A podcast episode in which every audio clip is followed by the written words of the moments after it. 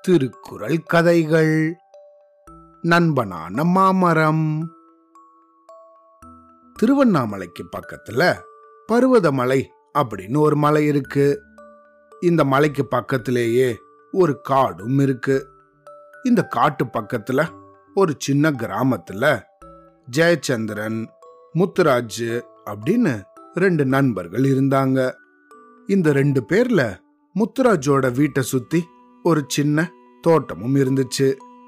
அவங்க தோட்டத்துல ஏராளமான பூச்செடிகளும் ஒரு பெரிய மாமரமும் இருந்துச்சு. இந்த முத்துராஜ் சின்ன வயசா இருந்த போதிலிருந்து அவங்க தோட்டத்துல இந்த மரம் இருந்துச்சு. சின்ன பையனா இருந்தபோது முத்துராஜும் அவனோட நண்பனான ஜெயச்சந்திரனும் இந்த தோட்டத்துல சுத்தி சுத்தி விளையாடுவாங்க.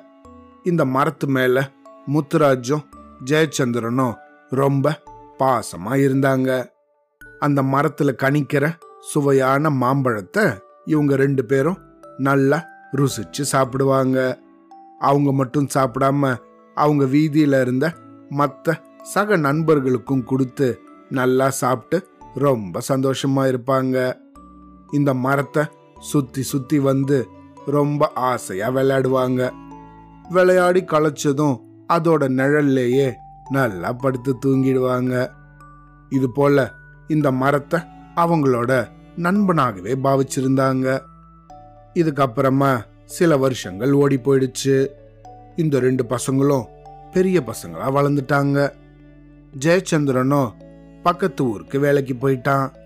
இந்த முத்துராஜும் தன்னோட ஊர்ல வேலை செஞ்சுக்கிட்டே விவசாயத்தையும் பார்த்துக்கிட்டான். இப்படி இருந்த சமயத்துல இந்த மாமரத்துக்கு ரொம்ப வயசாயிடுச்சு. இன்னுமே கூட ரொம்ப பெருசா வளர்ந்துருந்துச்சு. ஆனா முன்னாடி போல தனக்கு பழம் கொடுக்காததால அது தனக்கு இடைஞ்சலா இருக்குன்னு இந்த முத்துராஜ் நினைச்சான். பயன் ஏதும் கொடுக்காத இந்த மரத்தை இன்னும் நம்மளோட தோட்டத்துல எதுக்கு வச்சிருக்கணும்? அது வீணாச்சே அப்படின்னு இந்த மரத்தை வெட்டணும் அப்படின்னு முடிவு பண்ணிட்டான் முத்துராஜ். ஒரு நாள் இந்த மாமரத்தை வெட்டவே வெட்டிடணும் அப்படின்னு முடிவு பண்ணி தன்னோட கோடாரிய இந்த தோட்டத்துக்கு எடுத்துட்டு வந்தான். இத கவனிச்ச அந்த மரத்துல வாழற பறவைகள் எல்லாம் ரொம்ப பயந்து போய் முத்துராஜ் அண்ண முத்துராஜ் இந்த மரம் தான் எங்களுக்கு வீடு. இத தயவு செஞ்சு வெட்டாதீங்கண்ண அப்படின்னு ரொம்ப பாவமா கெஞ்சி கேட்டுச்சுங்க. அதே மாமரத்தோட பொந்துல வாழ்ந்துட்டு இருந்த அணில்கள் எல்லாம் இந்த பறவைகளோட சத்தம் கேட்டு வெளியே வந்துச்சு. அதுங்களும் கூட முத்துராஜ பார்த்து ஐயா தயவு செஞ்சு நாங்க வாழ்ந்துட்டு வர இந்த மரத்தை வெட்டாதீங்க. அப்படின்னு இந்த அணில்களும் கூட ரொம்ப கெஞ்சி கேட்டுச்சுங்க. ஆனா இந்த பறவைகளோ அணில்களோ முயலோ சொன்ன வேண்டுதல்கள் எதையும் இந்த முத்துராஜ் கேட்டுக்கவே இல்லை. தன்னோட முடிவுபடி இந்த மரத்தை வெட்டலாம் அப்படின்னு தயாராயிட்டான். தன்னோட கோடாரியையும் நல்லா தீட்ட ஆரம்பிச்சிட்டான். இந்த விலங்கினங்களோட அழுகையெல்லாம் பொருட்படுத்தவே இல்லை.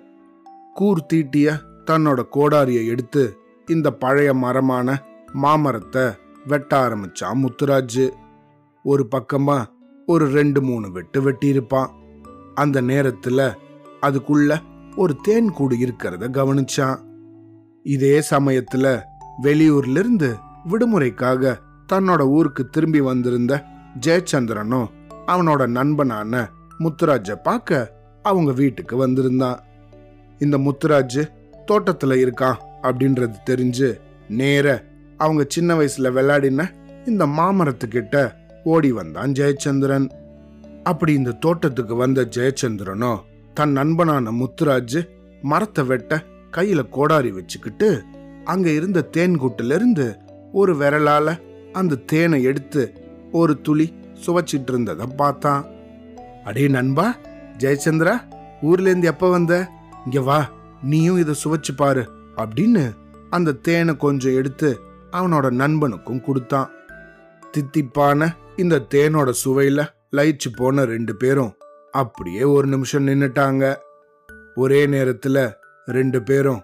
ஆஹா நம்மளோட குழந்தை பருவம் எவ்வளவு அருமையா இருந்துச்சு அப்படின்னு சொன்னாங்க. அப்ப ஜெயச்சந்திரனும் தன் நண்பனான முத்துராஜ் இந்த மரத்தை வெட்ட போறான் அப்படிங்கிறத புரிஞ்சுக்கிட்டு அவங்கிட்ட அடே நண்பா நம்ம சின்ன வயசுல இருக்கும்போது இந்த மாமரத்துல இந்த தேனை விட சுவையான மாம்பழங்கள் நம்ம சாப்பிட்டோமே ஞாபகம் இருக்கா? இந்த மரத்தடியில எத்தனை தடவை நம்ம ஊஞ்சல் கட்டி விளையாடி இருப்போம் இந்த மரத்தை நம்ம எவ்வளோ வாட்டி நண்பனாக நினைச்சு அது கூட பேசி சிரிச்சு விளையாடி இருக்கோம் அதெல்லாம் உனக்கு ஞாபகம் இருக்கா? அப்படின்னு கேட்டான். தன்னோட நண்பன் இப்படி கேட்டதும் தான் முத்துராஜுக்கு ஒரு நொடி அடடா நம்ம என்ன ஒரு தவறு செய்ய இருந்தோம்? ஒரு காலத்துல நமக்கு அவ்வளவு நண்பனாக இருந்த இந்த மரம் இப்போ பல உயிர்களுக்கு உபயோகமாக இருக்கு. இந்த மரத்தை போய் வெட்ட நினைச்சிட்டோமே. எவ்வளவு பெரிய தவறு செய்ய நினைச்சோம்? அப்படின்னு யோசிச்சான். அப்படி அவன் நினைச்சிட்டு இருந்தபோது தான் ஜெயச்சந்திரனும் டே நண்பா நம்ம பள்ளிக்கூடத்துல திருக்குறள்ல ஒன்னு படிச்சோமே ஞாபகம் இருக்கா? என்னன்றி கொன்றார்க்கும் உய்வுண்டாம் உய்வில்லை செய் நன்றி கொன்ற மகர்க்கு இந்த திருக்குறள் உனக்கு ஞாபகம் இருக்கா? ஒருத்தர் எவ்வளவு பெரிய அறங்களை அழித்தவர்களுக்கும் அதோட பாவத்தை கழுவ வழி உண்டு. ஆனா ஒருத்தர் தனக்கு செஞ்ச உதவிய மறந்து அவங்களுக்கே தீமை செய்யறவனுக்கு எந்த ஒரு வழியும் இல்ல. அப்படின்னு திருவள்ளுவர் சொன்னது உனக்கு மறந்து போச்சா? அப்படின்னு கேட்டான்.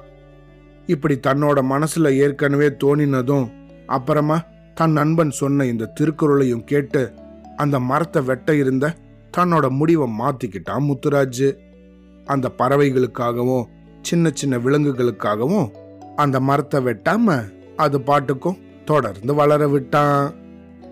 இந்த கதையிலிருந்து நம்ம என்ன தெரிஞ்சுக்கணும்? எந்த ஒரு பொருளும் உபயோகமற்றது கிடையாது. அதால கிடைக்கக்கூடிய உதவி வேணா சின்னதாக இருக்கலாம்.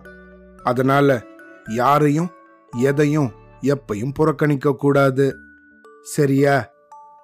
அவ்வளோதான்.